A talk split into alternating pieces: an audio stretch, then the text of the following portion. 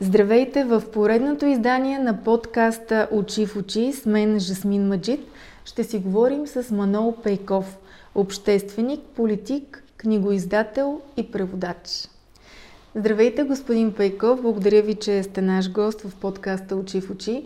Поздравявам ви за романа, който издадахте, Времеобежище и за това, че той успя да спечели наградата Букър. Разкажете ни малко повече за това отличие, за което ще се говори още години напред. Здравейте, Жасмин. Драго ми е, че съм тук. Букър е м- след Нобеловата награда, която се дава за цялостно творчество, е най-престижната мисля, световна награда. Има я вече повече от половин век, мисля. А, доскоро тя беше, доскоро, доскоро до преди 15-17 години, до 2006 тя се даваше само на англоязични автори. В 2006 стартираха международен букър а, и той се дава за една книга. Не се дава на издателство, на автор и на преводач. Върват ръка за ръка, което според мен е много елегантен и смислен жест. Жозе Сармаго португалския нобелист е казал, че авторите правят националната литература, преводачите правят световната. Така че Георги Господинов и Анджела Родел тая година ни изненадаха страхотно, спечелвайки ръка за ръка тази годишния букър. Изненадаха ни не за друго, а защото до сега Българин не беше стигал дори до дългия списък. А, след дългия има кратък от 6 книги и след това вече обявяват лауреата а, и и Анджи успяха да спечелят. Мисля, аз имах чувството през цялото време, че Жоро има огромен шанс, защото книгата му е пророческа и е супер. Букър не е политическа награда, тя е литературна награда за добра литература, но когато има 6 страхотни книги, винаги склонността на журито е да избере онази, която е най-животрептяща, най-актуална, най-свързана с съвремието. Книгата на Жоро е точно такава. Аз не съм очаквал обаче какъв невероятен отзвук ще има в България. Издавал съм доста книги с Букър, чуждестранни, които дигат си продажбите така. В Англия си ги дигат многократно. 20, 30, 50 до 100 пъти някои книги, зависи от заглавието. В България а, нали, има успех, но не е нещо, което прави грамадно впечатление. Жоро обаче просто отвя всички. Опашките на панира на книгата бяха зашеметяващи. След това в Пловдив, а, насякъде където се появи Жоро, той е мега звезда и в момента според мен неговата популярност и значимост и присъствие а, се равнява на всички български политици и дипломати взети заедно, умножени по 10 или 100. Просто значимостта на едно такова постижение е огромна. Мога да го сравна само, може би, с а, а, четвъртото ни място в Штатите. Преди колко вече станаха? 20, почти 30 години, да, 29. А, но разликата е, че сега а, получаваме награда за нещо, което е от кръста нагоре. Тоест, а, това с което ние винаги сме имали известен, мисля, национален комплекс, е, че сме силни в краката, но не толкова силни в главата. Или поне, че не получаваме признание за интелектуалния си труд. А, с това постижението на Георги е наистина значимо. Ние, между впрочем, сме единствената държава на Балканите, която няма собствен нобелист. А, това беше травма дълги години в България. Но мисля, че много на време идва тая награда и мисля тя, че е някакъв лакмус, лакмус за промените, които се случват в България в последните години. България се отваря към Европа и Европа се отваря към България. А мислите ли, че това световно признание за времеобежище ще промени кардинално отношението и за други български автори и изобщо мнението на чуждестранния читател към българските книги? Това зависи много от всички нас. Зависи много от държавата и нейната политика, която доскоро практически отсъстваше. А, аз винаги съм използвал всички трибуни, на които се появявам, за да говоря по тая тема. Държавата се отнася твърде немърливо с нашата литература. А, имаме нужда от а, финансиране на български преводи, което да се прави по интелигентен начин, което да е обърнато към западния издател, не само западен, и източен, към чуждестранния издател, да кажем най-общо. А, от няколко години имаме фонд култура към а, Министерство на културата прави нещо подобно, но то е изпълнено с много сериозни препятствия по пътя. Например, веб страницата, входната е на български язик, ако ще те вярвайте, и трябва да си вкараш вътре а, данъчния номер по регистрация в България. Тоест, как чуждестранен издател откъде да го вземе, а, и когато възразяваме в Министерството, те казват, ми това е лесно, едно обаждане по телефона. Добре, но той човек някъде в, де да знам, Дания, Исландия, Харватия, Штатите, ще тръгне да се обажда по телефона с 9 часа разлика, да се обяснява. Това нещо е, спира. А другото голямо липсващо звено доскоро беше липсата на всъщност агентства. Агента е много ключово звено за продажбата на авторски права. Почти всички околни на нас държави имат било държавни агенции, които се занимават, Израел, например, има държавна агенция, която се занимава с промотиране на техните автори, ходи на всички световни изложения, предлага. Много интересно, в този бранш а, известната логика, че а, предлагането зависи от търсенето, нали, това е фундаментално правило в економиката, е обърната с главата надолу. Тук няма търсене, ако няма предлагане. Просто защото всяка година се издават няколко милиона заглавия по цял свят. 60% от издаваната литература в цял свят е англоязична. А в Англия и в Штатите само 2 до 3% от цялата им книжна продукция е преводна. И трябва наистина ти да се появиш, да присъстваш, да разговаряш, да промотираш, да правиш каталози, да правиш преводи, да говориш, да се срещаш, да сключваш приятелства, да убеждаваш. А без това не можем. Появиха ли се вече такива агенти в България като по-голяма бройка, така че да има избор? Имаше а, през последните 15-16 години, откакто аз активно пътувам по изложения, е имало 3-4 опита, а, все неуспешни. А, обикновено на много ограничен периметр, един-двама, някой агент се пробва, един-двама автори да предлага, а, обикновено като частни инициативи не се е правило нещо с мащаб.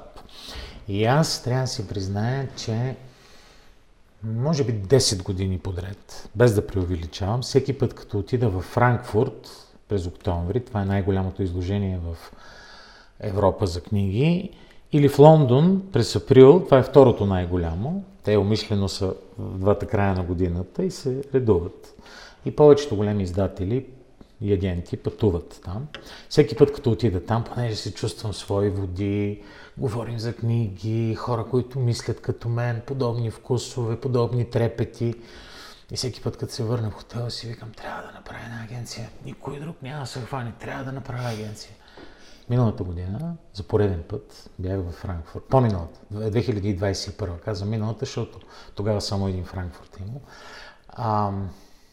хотел Мариот, който е Мерият, който е на 100 метра от входа на изложението. Имаше някаква промоция. 32 етаж бях и съм си легнал в леглото и пак мисля как трябва да правя агенция. В един момент си викам, трябва по някакъв начин да се самоизлъжа. Защото всеки път, като се върна, задухват ме други ветрове, аз имам няколко бизнеса, други външни занимания и влязах в малко в банк. Влязах във Фейсбук и написах, реших, ще правя агенция. И 300 лайка, 500 коментара и нямах път назад. И се върнах в Пловдив.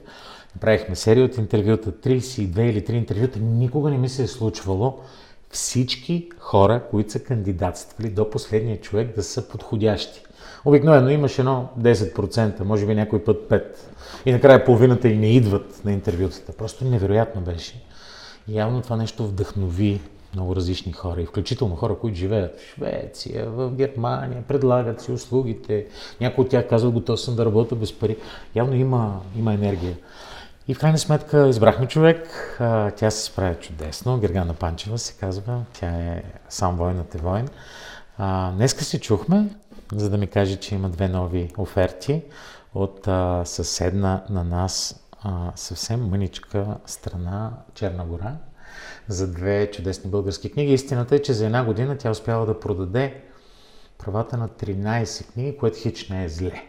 Повечето агенции, с които съм говорил, ми казват, че обикновенно ти трябва 4 или 5 години да набереш скорост и през тия години нямаш почти никакви продажби и изведнъж се натрупва и около четвъртата, петата година, ако се справиш добре, идва успеха.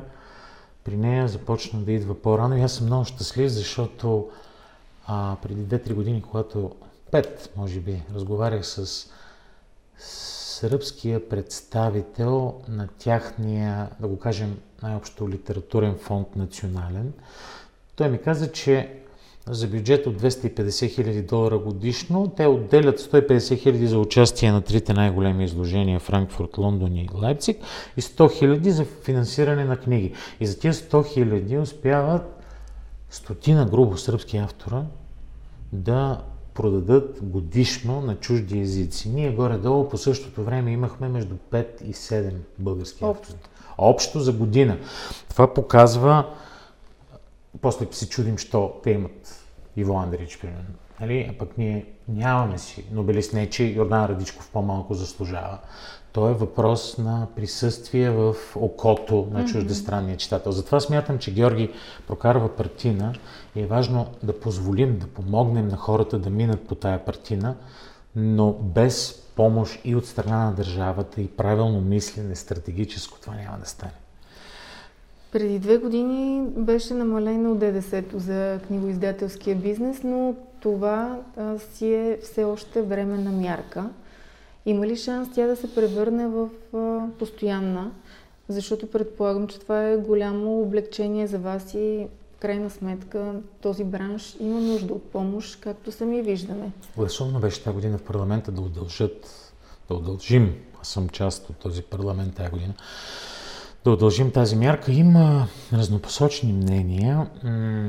Истината е, че абсолютно всички страни в Европейския съюз и доста европейски страни, които не са в Европейския съюз, са се възползвали от възможността да имат намалено ДДС върху книгата. Единствената е Дания, най-богатата страна в ЕС, която държи пълен процент ДДС. Всички други са с значително намалена ставка, включително нулева в държави като Великобритания. Това изглежда дребно, обаче аз ще ви кажа много интересно. Значи от 20% ДДС-то слезе на 9, т.е. свалили се 11% от ДДС-то.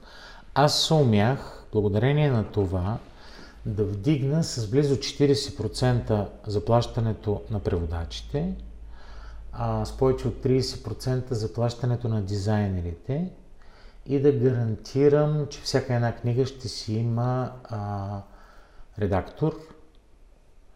Заплащането на коректорите също между 20 и 25% дигнахме. Тоест, уж нищо, пък за тия хора това е голямо нещо. Защото много от тях, това са, това са хора, които са сред най-видните български интелектуалци. Едновременно много скромни, защото те не работят за собственото си име. Преводачите рядко някой ги чува страхотно начетени, с по няколко езика, с страхотно познаване на литературни стилове, а, с много тънко отношение към езика, с страхотен опит. А изобщо хора, истинска класа и тия хора се принуждават нали, често другия член на семейството да изкарва парите. Нали, те го правят само за слава. Просто парите са жалки, толкова са ниски. Е, ставките на, на българските преводачи литературни. Ако отидеш на кабина да превеждаш, да речем, в България, дори не, дори не говоря за, за Люксембург, за Страсбург, където много хора избягаха,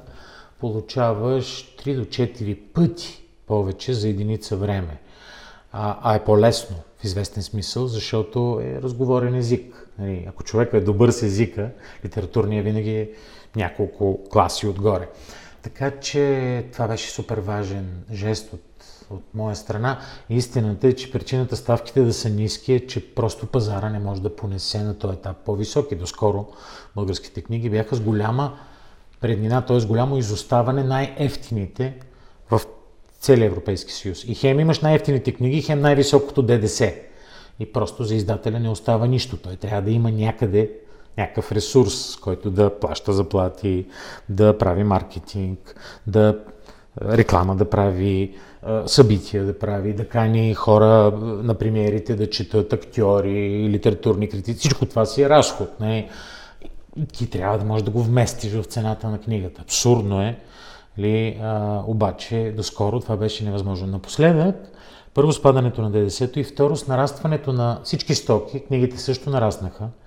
Книги, които доскоро бяха 15-17 лева, сега стигат 23-25, т.е. скока там също е голям това започва да се променя. Аз смятам, че това е добре, по-скоро. Въпреки, че книгата е малко по-трудно достъпна за средния читател, но смятам, че като цяло за българската литература и книгоиздаване това е добре. А чете ли българинът? Активно четящите българи, според мен, не са повече от стотина хиляди, което може да ви се струва потрясаващо малко на фона на това, че имаме население от 6 милиона, но истината е, че зависи с кого се сравняваме. Най-четящите нации в Европа са скандинавските, холандците. Причината за това е, че те а, българите на практика сме грамотни, активно грамотни някъде от средата на 20 век. Грамотността повсеместната в Скандинавия датира още от средата на 19, т.е. те много ни изпреварват в това отношение.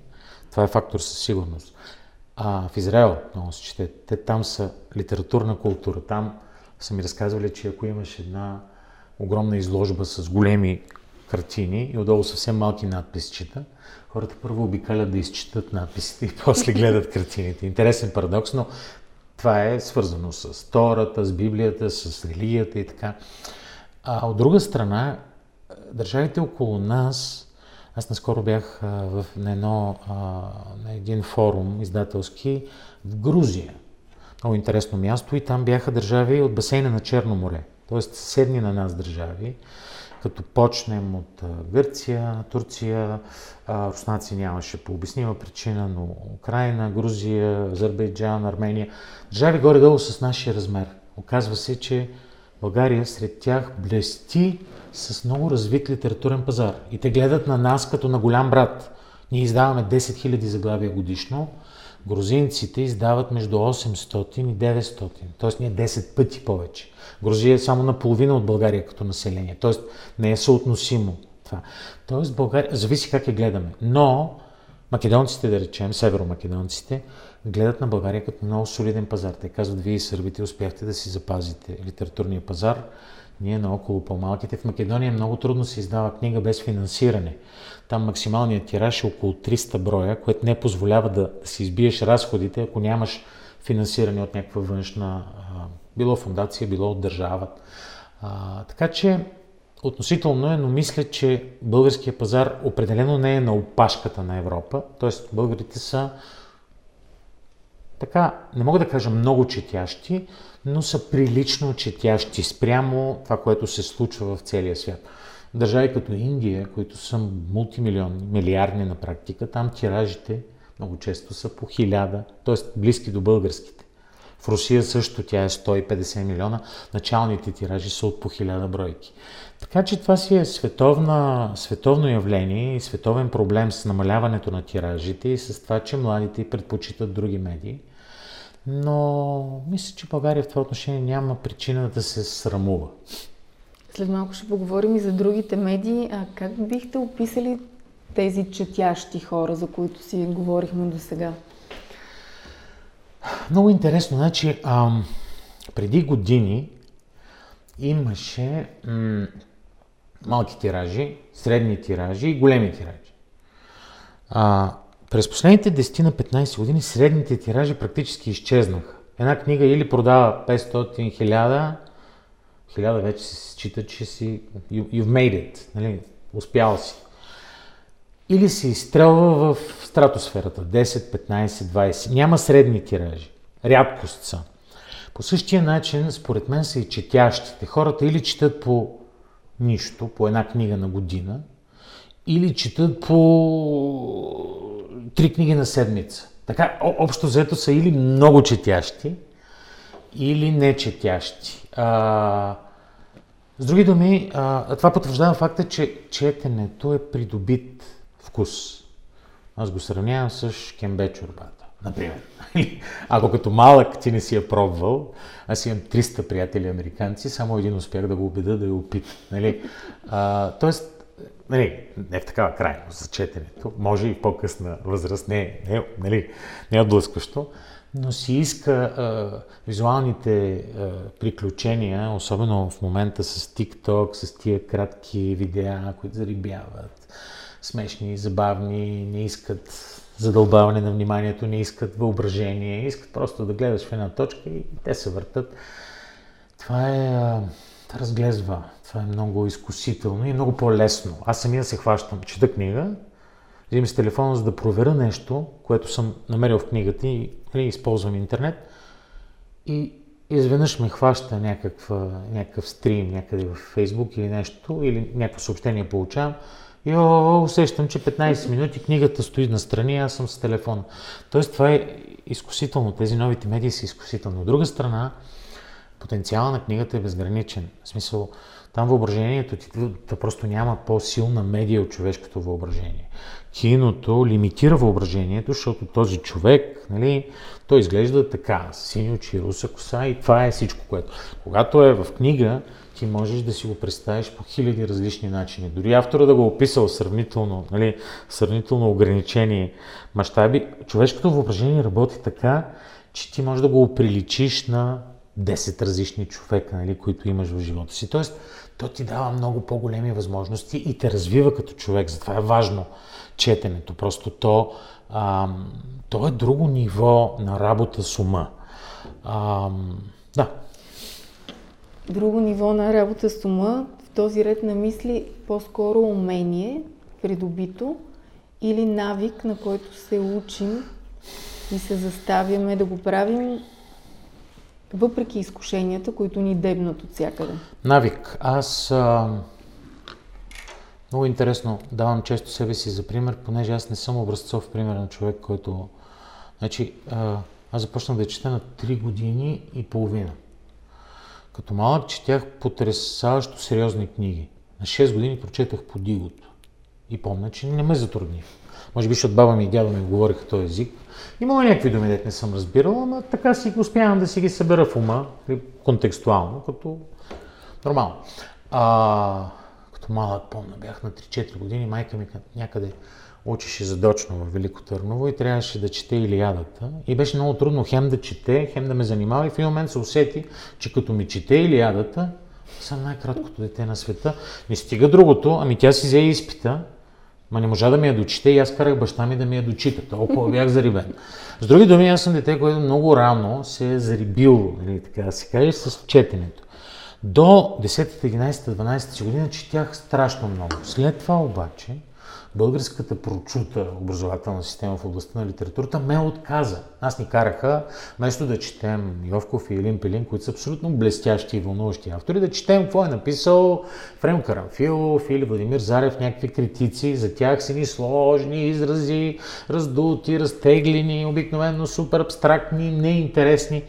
И просто ние се отдалечихме от литературата. И чак Значи, завърших университет, където четях основно учебници, почти никакви книги.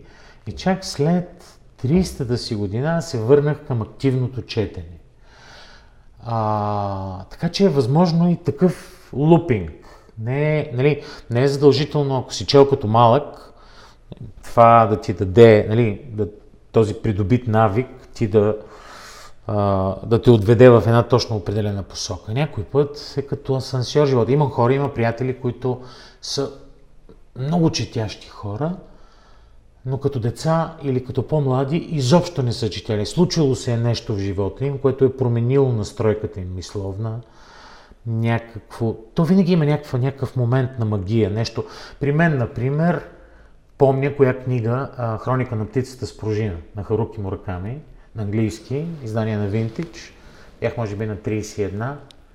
Тя ми върна желанието за активно четене. Преди това четях спорадично, а още по-преди това имаше един период от 10 на 15 години, в който почти не четях друго, освен учебници. Те, че относително е различно и при различните хора, но трябва да изкушаваме децата си, трябва да търсим начин, трябва да им четем, трябва да им разказваме, трябва да им рецитираме, трябва да им пеем. Езика, използването на езика. Един автор, любим мой, Едгар Керет, израелец, веднъж го попитаха, ще изчезне ли книгата. А и той казва, а да ви кажа хора, а, на времето са събирали около огъня и са разказвали истории. После са почнали да ги изчукват в камък, после на папирус, после на хартия. Не знам, вика, може утре, други ден някъде да се реят в облаците, но това, от което имаме нужда, са истории. Носителя няма значение. Това няма да изчезне. Което звучи оптимистично, нали? Беше, направихте много хубав преход и към следващия ми въпрос. Любител на книгата сте от дете на хартияната книга. А какво мислите за аудиокнигата? Всъщност това ли е следващият мост към носителя на тези истории, от които всички имаме нужда? Много интересно с аудиокнигите. Те ни изненадах. Ние очаквахме електронната книга да ни изненада в гръб. А, преди 15 на години, като се появиха първите електронни книги, а, прогнозите бяха, че на практика те ще изтласкат изцяло хартияната книга. Както между другото почти се случи с вестниците. В момента колко? 10%, 15% максимум четат хартиени вестници. Всичко отиде онлайн. Оказва се обаче, че електронната книга има някакъв стъклен таван, който не може да пробие. В Штатите този таван е по-висок, там стигнаха 30%, даже малко подминаха. В Европа остана 4-5%. Не можаха хората, не знам защо. Трудно е да се каже дали миризмата, допира, има нещо в книгата тактилно, което по друг начин ти действа. Когато и, и, и това, че я виждаш колко е дебела, някакси по предмете, бе. Аз, например, обичам да си водя записки, да си слагам лищата Ето. и да си пиша. Ето. Аудиокнигата, която се появи много по-късно и която никой не очакваше да добие такива, такава популярност, благодарение на а, формати като Storytel в България. Те са доста в цял свят. А, и изобщо а, тези а, стриминг платформи а, изведнъж доби страхотен, страхотна популярност и особено в последните години а, жене страшни успехи. Мои приятели, с които, с които разговарях а, в ковидно време, ми казаха, че в скандинавските страни а, пазара за книги почти се е отвоил, почти се е отвоил, като 90% от това отвояване идва от аудиокнигите. И реално аудиокнигите се продават почти, нали, ако целият пазар е Хикс, 50% са аудиокнигите почти от пазара. Преди са били, да кажем, 90% аудиокниги, 10%. 90% хартиени книги, 10% аудиокниги, съвсем маничко електронни. Сега аудиокнигите са се разраснали страховито. Аз Вие мисля, лично че... слушате ли аудиокниги? Рядко. Ам, по някаква причина ам, а, ме смуща. Аз записвам аудиокниги, имам няколко записани с моя глас и се справям доста успешно изглежда, защото а, моя а, партньор, с който работим по аудиокнигите, ми казва, че работи с много актьори и аз съм от всички хора най-малко повтарям. Може би, защото нямам... А, актьорите обикновено са суетни, защото това има професия, на мен не ми е професия и го правя така с... Между другото, прилично се получава, но когато се опитам да чета, особено художествени, мозъка ми блуждае, не, не мога, трудно проследявам. А, за разлика от радиото, където водиш жив разговор, както ние сега, и поради интонации и други неща, ти успяваш да проследиш дори подсъзнателно на къде върви разговора. Когато някой ти чете линейно един текст, художествен, с много метафори, епитети, а, усещам се, че се изгубвам. Нямаме тая дисциплина мисловна. Може би така е устроено ума ми. Може би е въпрос на практика. Виждам, че доста хора това са го преодолели. Така че предпочитам да слушам подкасти. Чудесно. А, аз пък си мисля специално за аудиокнигите, че хората, които харесват аудиокниги, са мултитаскари по душа. И те търсят mm-hmm. Как ед, един час да успеят да свършат две неща по един час. Mm-hmm. И всъщност mm-hmm. са хора, на които се не им стига времето, пък в същото време са жадни за знания искат нещо да разберат да научат да прочетат, но не им остава време и си го пускат я в колата докато карат, или докато заспиват, или докато правят нещо друго вкъщи. И, и си мисля, че това е профила Аз може би, понеже съм мултитаскър по природа и тичам по много писти, имам 7-8 различни бизнеса. Те са свързани, но издателски печатница, втора печатница, литературна агенция. Отделно имам проекти лични, дарителски, отделно в момента работа в парламента. Цял, цяла палитра от неща. И понеже аз така или иначе го правя това нещо, а, и постоянно сменям, а, сменям пистите. Може би затова не успявам да натикам, да натикам аудиокнигата, защото а, човек, ако има рутина дневна и работи една определена работа, това му е по някакъв начин заместител на хоби. А пък при мен та палитра от работи, различни, които в един момент са хобита, в друг момент са работи. Или като се измора от едната, отивам на другата. Може би това е причината. Всъщност ми давате насока а, да, се, да, да размишлявам защо не ми се получава с аудиокнигите. Как вървят нещата с покупката на къщата на Димитър Талев? Втори ред на мисли. А, бавничко. Това е от всички проекти, които съм стартирал до момента, свързани с дарителство, най- най-бавния. Парите са събрани за... Значи първо трябва да изясня. Къщата в сегашния вид, тя е около 220 квадрата, една трета а, се държи от друг собственик. Ние купуваме двете трети. Всъщност на времето къщата е разделена между трима братя. Талев я продава 26-та година на семейството на жената, която, т.е. тя е първи наследник след Талев. Проблема е, че тя е наследява от мъжа си, който е наследява от баща си а, и някъде там се скъсват нещата и къщата се разделя две към едно а, много брутално е разделена, защото и двора е разрязан на две като торта по средата. Много интересно и не е, не е една трета по дължина от къщата, ами така от, като чупено парченце в единия край. А, тоест, нашия стремеж в момента е да купим тия две трети. За него се договорихме да дадем 80 хиляди евро, събрахме ги, стоят сметката, там са, спокойно, на сигурно място. А, чакам вече, може би, около 3 седмици предварителния договор, който след много проучване, дали има тежести, просто винаги има подводни камъни, опасно за такива големи сделки, презгранични. А, имам български е, адвокат, имам македонски адвокат, водят разговори, превеждат договори, да могат да изяснат детайли. В момента нещата са в прилеп в общината и те всъщност решават, не знам, може би това, че не са в Европейския съюз, имат някаква тяхна система, решават какъв трябва да е процента, който да се плати и на каква база да го... Би трябвало това да е лесно, но се оказва малко по-трудно. Не вярвам да има политически момент, не сме коментирали такава възможност, аз не се притеснявам от нещо подобно, но просто нещата се бавят. Чуваме се буквално през два дни с моят адвокат в Скопие и той казва още малко, още малко, още малко. Аз вече став, почнах да ставам нетърпелив, но в крайна сметка крайният резултат е важен. Вашата идея е да превърнете къщата в музей или в резиденция, подкрепаща писателите? Хубаво е да има поне една стайчка, която да се ползва като музей, една-две, плюс двора. Там има една чешма, която е легендарна. Тя на нея е изписано, тя е стара камена чешма, пише името на бащата на Димитър Талев, Тале Палисламов. Всъщност това е истинската изконна фамилия. Тале му е било малкото име на бащата. Те са семейство Палисламови и годината 1888, в която е направена чешмата.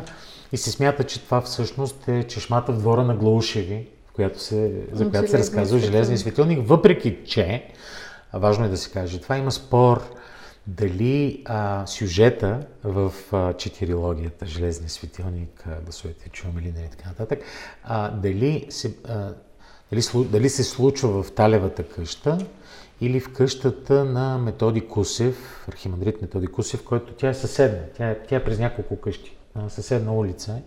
При всяко положение, а, другата къща на Методи Кусев, тя си се държи от наследниците, т.е. тя си е в ръцете на неговите наследници, които са още живи А, част от семейството живее в България, част живее в Македония.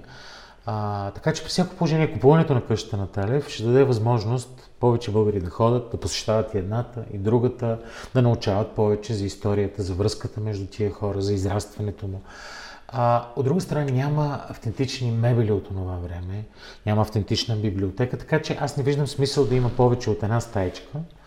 А, от друга страна, много дълна ми е мечта да направя м- резиденция за писатели и преводачи. И смятам, че по отношение на правене на културна политика, това е един много мек и красив начин да свързваш хора от две държави, които все още, за жалост, имат предразсъдъци помежду си и се притесняват да водят определен тип разговори. Разговорите за литература, за изкуство, за дух, а, общо взето са по-безопасни и по-свързващи. И по тази причина смятам, че това място може да бъде свързващо място, а не разделящо място и не си иска да го направя такова. И като говорим сега за спомени, разкажете ми за вашето детство. Какво си спомняте? Какви са ви най-милите спомени от вашето детство? Аз отраснах в а, бежанската мехала в Пловдив, Кичук Париж, малкия Париж. Той се казва така, никой не знае, що се казва така, но има една много интересна теория. Там има една съчмена фабрика, съчмите се правят, като се пуска а, улова от много високо. И то благодарение на земното притегляне се образува съчма. И всъщност кулата, от която се е пускало това улово, прилича на Айфеловата кула в умален размер. За жалост, наскоро я разрушиха и се смята, че по тази причина са му викали малкия Париж. Нали?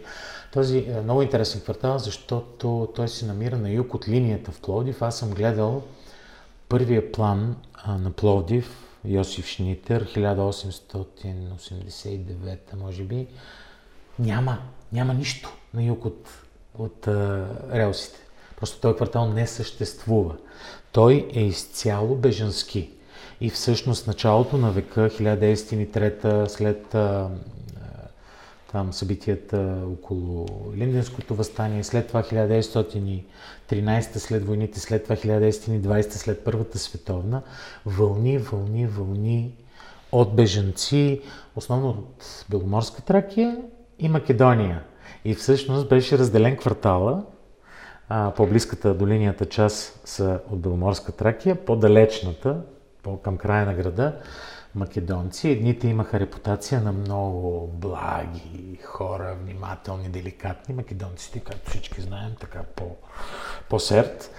А, реално в момента това е най-големият квартал в Пловдив.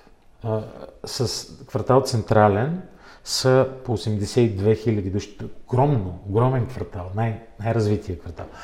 А, спомените ми са страхотни, просто а, защото са свързани. Детството винаги е най-вълнуващи, най-хубавия момент. Без значение къде си живея. Така си мисля. Ако, ако не се е случило нещо драматично, война, насилие, а, но детството е мястото, към което винаги се връщаме. И аз си мисля, че това детство, в него се корени любовта ми към Пловдив и това, че не мога да избягам от там. Колкото пъти съм се опитвал в казарма, бях Банкя, Върнах се в Пловдив. После отидах в университет Благоевград, пак се върнах. Имам апартамент в София от 96-та година, мога да живея в Не ме тегли, просто Пловдив всичко. От водата, вкуса на водата, през миризмите, през спокойствието от този пешеходен, естествено пешеходен град, динамиките, дори акцента на хората, ако щете. Всичко, всичко, всичко. А, много е, много особено това. А, да, много неща мога да разказвам за, за детството си за този квартал. То си струва цял един подкаст да се направи. И понеже а, в по-късни години много съм чел и съм мислил за, за, за, за тази ми връзка и за този квартал, който е абсолютно уникален и в него има нещо и някаква много силна връзка с настоящето, когато пристигат бежанци. А, това не ни се е случвало от повече от 100 години. Нали? А, вярно, тогава са били българи, но сега част от тия хора също са българи, бесарабски българи, начинът по който се отнасяме към тях. Ние имаме традиция, имаме тая топлота, имаме това са причастие. Макар да се опитаме да го маскираме, да се правим на надути, да се правим на цинични, ние не сме такива. Всъщност, вие сте израсли в творческо семейство. Разкажете ни повече за вашите родители. Ваши гости, като дете, са били представители на бухемското общество в Пловдив. Това как повлия на вашето формиране като личност? Абсолютно. Майка ми се прибираше по малките часове, защото а, се занимаваше с... Тя е поет и писател но имаше много интересна професия. Беше директор на профсъюзен дом на културата на работниците от местната промишленост и битови услуги, това го помня от дете, което чисто и просто означава, че се занимава с забавлението на хората от сферата на услугите. Това означава от хора в мебелни заводи, през машинописки, през химическо чистене, всички услуги в Пловди, мисля около 20 000 души работници. Тя им правеше вечери. Вечер на виното, вечер на театъра, водеше писатели, поети, певци. По тази причина беше много близка с целия, цялата бухема, пловиската бухема, националната бухема. А, пишеше сценарии, помня, до късно вечер и плащаха за един сценарий, колкото, колкото една цяла заплата. Много се впечатлявах тогава като дете. Особено, особено нещо да, да се занимаваш с просто да, света на, на думите. Още тогава разбирах, че е различен и, и начинът по който се оценява свят, свят е различен. Баща ми е журналист, дългогодишен.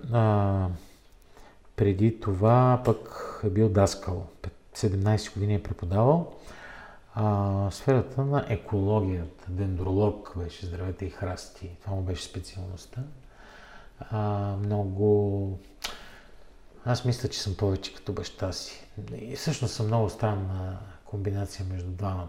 Баща ми беше много а, по прибран и мълчалив човек, супер принципен, а, до, до болка и страхотно чувство за справедливост. Аз мисля, че тия а, дарителски кампании, които стартирах преди година, свързани с Украина и които ми дадаха известна популярност, там идват. От това чувство за справедливост, което е изконно някакво. То не е свързано с конкретен обект или човек. Изобщо световна справедливост. А, майка ми пък е с много комбинативен ум, много темперамент, с много гъвкав, гъвкав ум, със способност да импровизира. Баща ми не е по импровизациите, не беше светла му памет. И аз съм някаква много странна комбинация от двата натюрела, която привидно абсурдна, Ама това е чудото на гените, нали? И на, разбира се, на, на това как си отглеждан, по какъв начин са ти показвали света и темелите му и кое в нашето семейство се смяташе, че а, никой не ми го е казал в прав текст, обаче винаги съм смятал, че поезията, изобщо изкуството е най-висшата форма на съществуване и нищо друго не може да се фане на малкия пръст. Да се занимаваш с бизнес е нещо абсолютно треторазредно. И чак в по-късни години почна да ги поставям нещата на малко по-равни. Струваше ми се, че изкуството е абсолютно отвъд всичко останало и много над и единственото, което си струва да прави човек в този живот. Затова ли в момента превеждате предимно поезия? Оттам ли дойде този афинитет към римите? Ще ви кажа, че превеждам предимно поезия, защото а, нямам търпение да превеждам проза. Иска се, а, как да кажа, иска се дисциплина постоянство. А, аз ако имам сериозен недостатък, това е точно тази ми неспособност да, да правя едно и също нещо дълго време. Аз обичам да сменям малко като диджей, да сменям плочите, тук там да скрачове да има, нали, да минавам в различни ритми, различни динамики, различни стилове, ако щеш. Ам, Превода на поезия ми носи...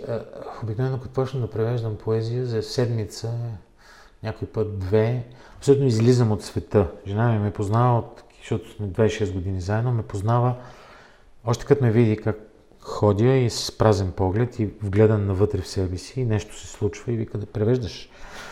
А, и после преведа някакво количество, а, сетивата ми се пренаситят, и аз го зарежа и го оставам, оставям 2-3 месеца, някой път цяла година да втасва.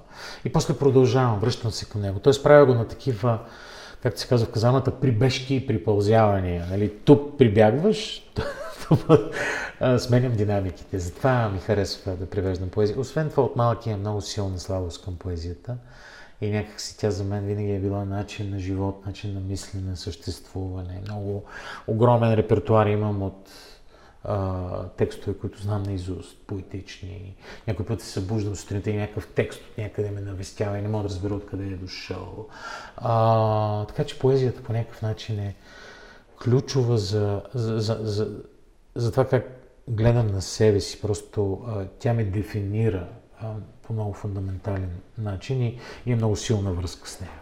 Преди малко споменахте за дарителските кампании, които направихте за Украина, след това за Турция и за Сирия. Колко общо събрахте? Спря да ги броя, обаче, понеже има много груп, много груба представа. Първо, около 8 месеца бях събрал за Украина 270 хиляди лева. След това за месец и половина за генератори кампанията събра милион 400, 400 генератора вие 485 да или 6, трябва да ги преброим пак, а, от които 40 бяха дарени като физически генератори, останалите ги купихме. И след това стана земетресението и вече пък тогава нещата се случиха с шеметна скорост. За една седмица събрахме милиони 300. От тогава насам с малко по-бавни темпове събираме, но ето къщата на Талев събра над 200 хиляди. За бус, за Банско планинска спасителна служба, за кучетата спасители, които ходиха между другото и в Турция, успяхме да съберем 62-3 хиляди лева. За чешмичката в памет на Милен Цветков, която ще се постави в Лозенец, близо до лобното му място, събрахме около 15 хиляди. Постоянно правим някакви акции. Сега последната е за това колективно дело срещу Петър Волгин. А, общо мисля, че са много грубо около 3 милиона и половина. Само Ако ви кажа, че изобщо... Фейсбук. Само през моя Фейсбук профил, че изобщо не съм и съмнувал, че такава сума мога да достигна. Как го приемате това? Защо ви вярват хората? Как си го обяснявате? Това са колосални резултати, огромни суми.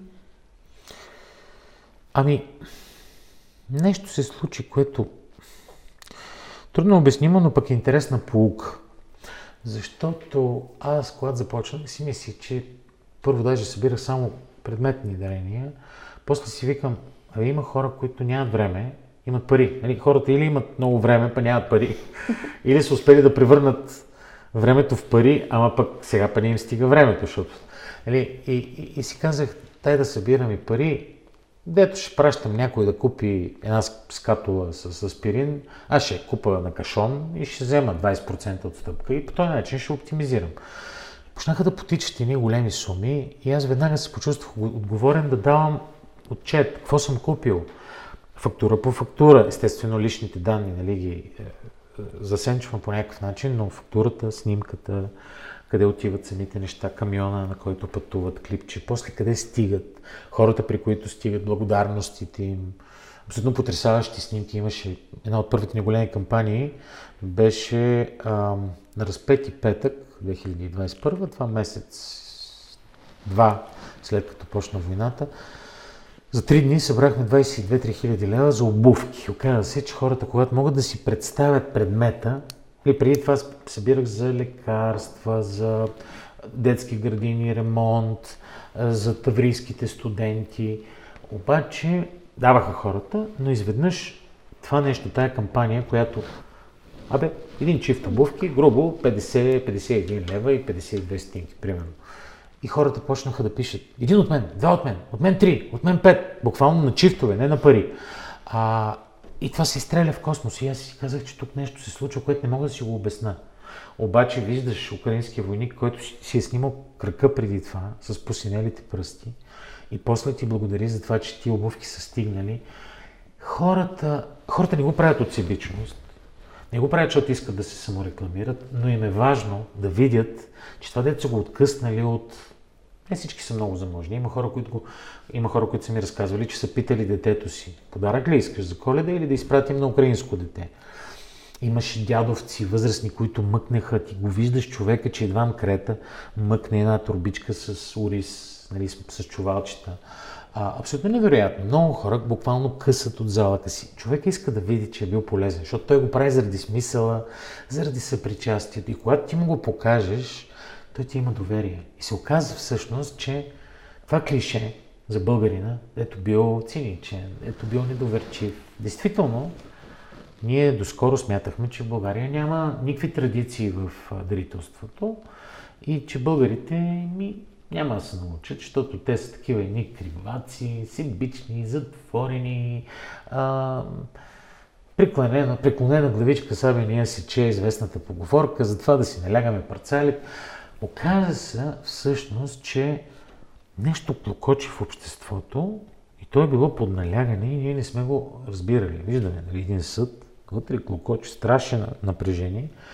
И аз успях да пробия някаква мъничка дупка в този съд и той избухна.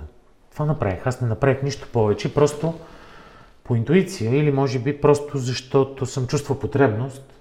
Аз си мислих, че ще продължи три седмици и че ще събера 2-3 хиляди лева. Не съм имал по-големи представи. Обаче то ме поведе, то тръгва. Малко, още повече. Сега тук и ни турникети, сега тук и ни обувки, сега тук и ни лекарства, сега пък тия генератори. Ма дай, ма купихме 70 бройки. Хората викат, как направихте? Тя държавата не е, не е под не е долу, едва, вие съм се, айде още, ма моля ви се, чакайте сега, аз ще взема пенсия, това, и, и нещата тръгнаха и в един момент, като се затъркаля тази топка и се превърна в страшна лавина и полуката е, че всъщност ние трябва да се опитомим институциите. Проблема не е в хората. Хората са там, хората са свестни. Държавата е тая, която е длъжник защото хората, за да не вярват на институциите, значи институциите не правят нещо както трябва, не са лоши хората. След като хората са избрали мен, съвпадение, че съм аз, не сте вие, той, той, нали, можеше да е всеки един човек. Въпросът е, че това показва, това е лакмус за това какви бихме могли да бъдем, ако си опитомим държавата и, и позволим тя да печели доверието на хората, защото в момента тя е враждебна към хората по-скоро или в най-добрия случай равнодушна, което не е много по-добре. Искаме държава, която с повече отношение, страст и внимание да се грижи за гражданите си и тогава наистина ще живеем добре. Какви са предпоставките за създаване на будно гражданско общество?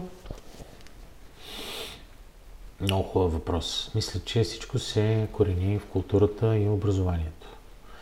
Те са неразривно свързани помежду си. Но всичко тръгва от началното образование, а, от идеята, че възпитаваме децата си, която вече е демодирана на Запад. На Запад хората ги отглеждат, не ги възпитават.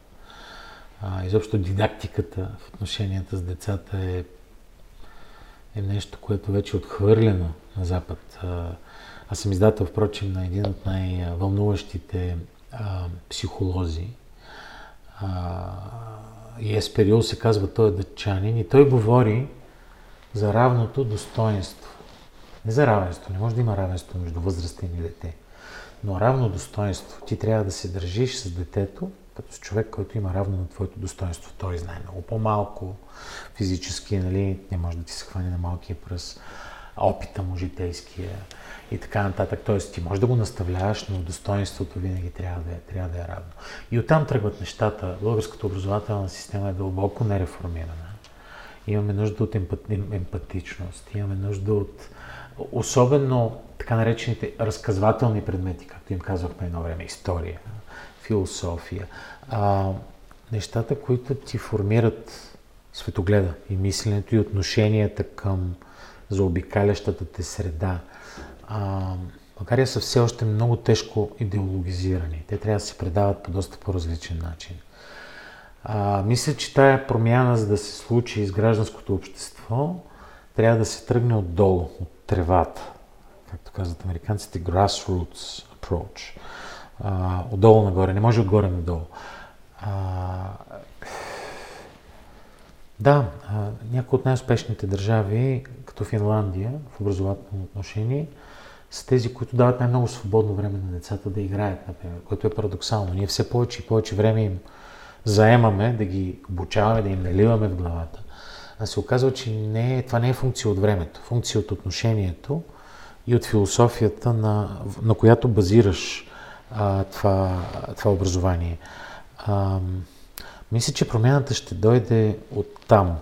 И когато дойде осъзнаването, че културата и образованието са най-висшата ценност. Има един анекдот, че по време на Втората световна война, когато Англия била много тежко бомбардирана от Германия в най-тежката част от войната, дошъл министъра на отбраната и казал на Чърчил, трябва да трябват ни повече пари за, за отбрана, а, за снаряди, дай малко пари нали, да вземем от бюджета от някъде. Той казва, имаш ли предложение откъде да ги вземем? Ми от културата да ги вземем. И Чърчил погледна и и тогава какво ще защитаваме? И това е много хубава метафора всъщност за, за смисъла на културата. Културата е това, което ни казва кои сме, което ни а, позволява да, да поставим себе си в контекста на, на всичко, на, на, на семейството, на групата, на града, на държавата. Коя е ценността около тебе? Тия дървета ли? Ония гараж ли? Колите ли долу? А, нещо друго, големите булеварди, безкрайните сгради, небето. А, така че а, оттам трябва да тръгнат нещата и аз съм оптимист. Аз може би малко в прекалена степен съм оптимист, но мисля, че това е правилна и хубава настройка. Мисля, че България върви по, по хубав, по правилен път и, и не е случайно, че това нещо с дарителството, за което говорихме, избоява сега и това с Георги Господинов. Това, че един български автор успява да по някакъв начин да а, прикове вниманието на западната публика. Преди на нас не се струваше, че ние не сме интересни на Запада. 90% от българските автори, 99%, като пишат, пишат с представата, че него ще го четат от а, а, Мичурин до Драгоман. И, и оттам нататък, където не се говори български язик, няма кой да го чете. Сега нещата се променят и това не е случайно. България, България се променя и се променя вътрешността. Отвътре навън се променя. Корубата все още изглежда една чукана, демодирана, но отвътре сърцевината е различна и скоро това ще даде плодове. Вашето поколение. Вие говорите много често за социална реформа чрез култура. Имате ли обаче някаква ясна визия и въобще има ли такава в стъпки, как нещата могат да се случат? Аз смятам, че а, културата е най- а, ефективният начин и най-безболезненият да постигнеш социална промяна. Един от големите проблеми на България е тази пропаст, която се отвори между бедни и богати. Абсурдно е а, че ние сме държавата в цяла Европа с най-голяма ножица между бедни и богати. Около 8 пъти се смята, че е горе-долу разликата в, в възможностите. Германия е много по-богата от нас държава. Богатите им са много по-богати от нашите богати. Имат много повече богати от богатите в България. Обаче бедните им явно са в пъти по-богати от нашите бедни, защото тяхната ножица е по-малка. За тази грамадна държава от 80 милиона. Мисля, че това е един от проблемите изобщо с българската политика, с невъзможността да се разберем в парламент. Просто се получава едно разслоение. И то води до разслоение в мисленето, в неспособността да, да разчетеш новините, в, в това да ставаш много лесна жертва на фалшиви новини. И оттам тръгваш по един съвсем друг мисловен път, който те деформира като човек, като мислене. Знам хора, които ги е страх да излязат навън към вас след обед, защото американците ръсили отгоре някакви страшни вещества и не се вакцинират, защото ще ги чипират. А, невероятно е. За мен това са анекдоти, обаче за някои хора са истинска реалност, защото вярват. Нямаме култура. А, така че а, мисля, а, мисля, че културата, през култура, през... На времето, аз понеже съм учил в университета антропология, някъде до края на 19 век, се е смятало, че има цивилизация и липса на цивилизация. Тоест има едни държави, които са по-близо до венеца на цивилизацията и са цивилизовани, и други, които са примитивни. Франц Боас е първия, който дефинира понятието културен релативизъм. С други думи, културата на ескимосите или на ния яномамите или на едни там в джунглата пигмеи която на времето се е считала за примитивна, е точно толкова ценна, колкото и нашата, защото тя се е развила в друга посока.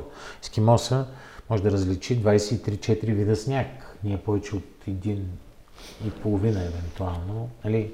Някой път е по-пръхкав, някой път е по-мокър, ама горе-долу само това е. А, и това дава друг, друга изцяло цивилизационна посока на, на, на развитието на западния свят. А, и в този смисъл смятам, че включително и тези малки групи, да речем в Пловдив, има е, е най-голямото гето в цяла Европа. Това е Столипиново. Там живеят към 60 хиляди души роми, много от които не са излизали от рамките на това гето, да си го представим 2 км на 3 км, един квадрат, който буквално е заграден. Той няма физическа стена, но българи не влизат, роми не излизат. Те ромите също са българи, но говорим нали, в тия клишета. До 15-16 годишна възраст тия хора не са го напускали този квадрат. И там си имат собствени субкултури. Как влизаш там? Те имат съвсем други навици, съвсем друго мислене, съвсем други отношения. Културата е начина. Музика, театър, кино. А, между другото, по време на Плодив Европейска столица на културата имаше няколко страхотни проекта от западни творци, които отиват и правят с малките ромчета, да речем, клипове, неща, които, нали, те ги умеят тия неща, защото те живеят също същите медии, които и ние. Това нещо, културата, дава възможност да се свържем. А, освен това, културата на другия, която е различна, момента в който ти започнеш да се приближаваш към нея, вие се приближавате като хора и като мислене. Затова смятам, че културата е страхотно средство. Тя е мост, истински мост. Би могла да бъде, ако се оценява и ако се използва като такава. Как се чувстват, последен въпрос е това, човек като вас, с вашето виждане за живота в парламента? И какви бяха първите ви усещания, когато за първи път стъпихте там? Знаете, аз попаднах почти на шега. Просто, абе, казано простичко, понеже като малък бях футболен запалянко, нали, когато си футболен запалянко, седиш, като малък обичах да седа на стадиона на първия ред, да ги гледам футболистите до мене и съдията и да крещим и да псуваме съдията. Винаги псувахме съдията. И се беше срещу нас този човек. Не знам, що нещо имаше. А, един момент човек си казва, добре, може само да стоиш страни и да псуваш. Ако ти се предлага да влезеш и да съдействаш и ти винаги си против съдията, трябва да се пробваш. Нали? Естествено, това е свързано с риска сега ти да си той, дето ще го псуват. Ама няма друг начин, иначе е безотговорно, иначе дволично е. Нали? Псуваш, т.е. казваш му, ти си несправедлив, ти си гадняр, ти си кьорав, ти не виждаш, ти играеш за другите, ти си взел подкуп, обвиняваш го в тия неща. Добре, влез ти самия и покажи как може да се направи. Как може да се направи честно, прозрачно, как наистина да отсъждаш справедливо. А, така и стана. Поканиха ме и първият ми парламент беше 9 дни. 9 дни. 9 дневния парламент. Втория беше около 45. А, много странно и много различно място, но страшно любопитно за мен. Аз мисля, че просто м- развиваме като човек. Дори на сегашната ми възраст, аз минах 50. Повечето хора има различни видове хора. Има хора, които и 80-те и 90-те си години са любопитни и отворени към света. Те обикновено живеят най-дълго. Човек в момента, в който изгуби любопитството си, обикновено тръгва и мозъка почва да, почва да залинява, после и тялото. Аз съм говорил с дълговечници и това са обикновено хора, които работят в 80-те си, 90-те си години. Но извън това, просто на този етап от живота си продължавам да имам естествено любопитство към света. Какви са тия хора? С какво са по-различни от мен? А, как изглежда кафенето на а, парламента? Що са такива сандвичи, а не други. А, всякакви невероятни неща ми правят впечатление. Как са туалетните? Като на гарата ли са или повече като вкъщи? Тия хора какво правят тук? А, и интересно е и научавам неща, и то научавам неща за себе си. И също се променям. М- мисля, че ставам по-приемащ и, и почвам по-добре да разбирам как работи обществото, защото парламентът е някаква миниатюрна версия на обществото.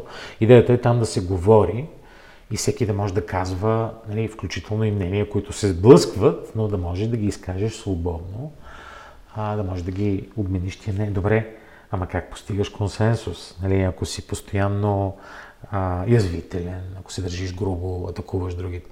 Тоест ти самия развиваш себе си като не на празно в древна Атина, която е родоначалник на западната цивилизация, гората, градската гора, е била мястото, най-важното място в града, където са се водили тези дискусии и спорове. И не напразно се е смятало, че човек, който не е политически човек, т.е. който не се занимава с общността и с обществено полезните неща, не е истински човек, т.е. не е истински гражданин и са го третирали с презрение. А, в този смисъл аз гледам на тия неща по един малко старомоден и класически начин, но при всяко положение а, има и много а, трудни, тежки моменти, моменти, когато си гриза ногтите, искам да изляза и да кажа нещо, но в момента обстоятелствата не ми го позволяват. Парламентарната група няма време или пък някой друг трябва да излезе, или пък не е момента, или пък Бог знае какво. Обаче, въпреки това, това е едно, а, едно приключение и един абсолютно безценен а, за мен опит, без значение дали а, ми предстоят още месец, два, три, пет година. А, при всяко положение това е опит, който е полезен в реалния живот, ако наречем парламента някакъв въображаем или някаква надстройка. Връщайки се при хората, при обикновените хора, не че в парламента са някакви необикновени, това е нещо истински полезно и интересно. Господин Пейков, изключително ви благодаря, че отделихте от вашето време да бъдете гост в подкаста Очи в очи и се надявам да се видим отново с вас и в някои от следващите епизоди, защото темите с вас са неизчерпаеми. За мен би било удоволствие, само от вас зависи. А, беше ми много драго да си говорим. Желая успех на подкаста. А, с удоволствие ще го слушам и гледам. Благодаря ви, че бяхте с нас. Ако разговорът ни с Манол Пейков ви е харесал и искате да гледате и другите издания на подкаста, може да натиснете бутона Subscribe отдолу и така ще бъдете информирани първи, когато качваме нещо ново в канала.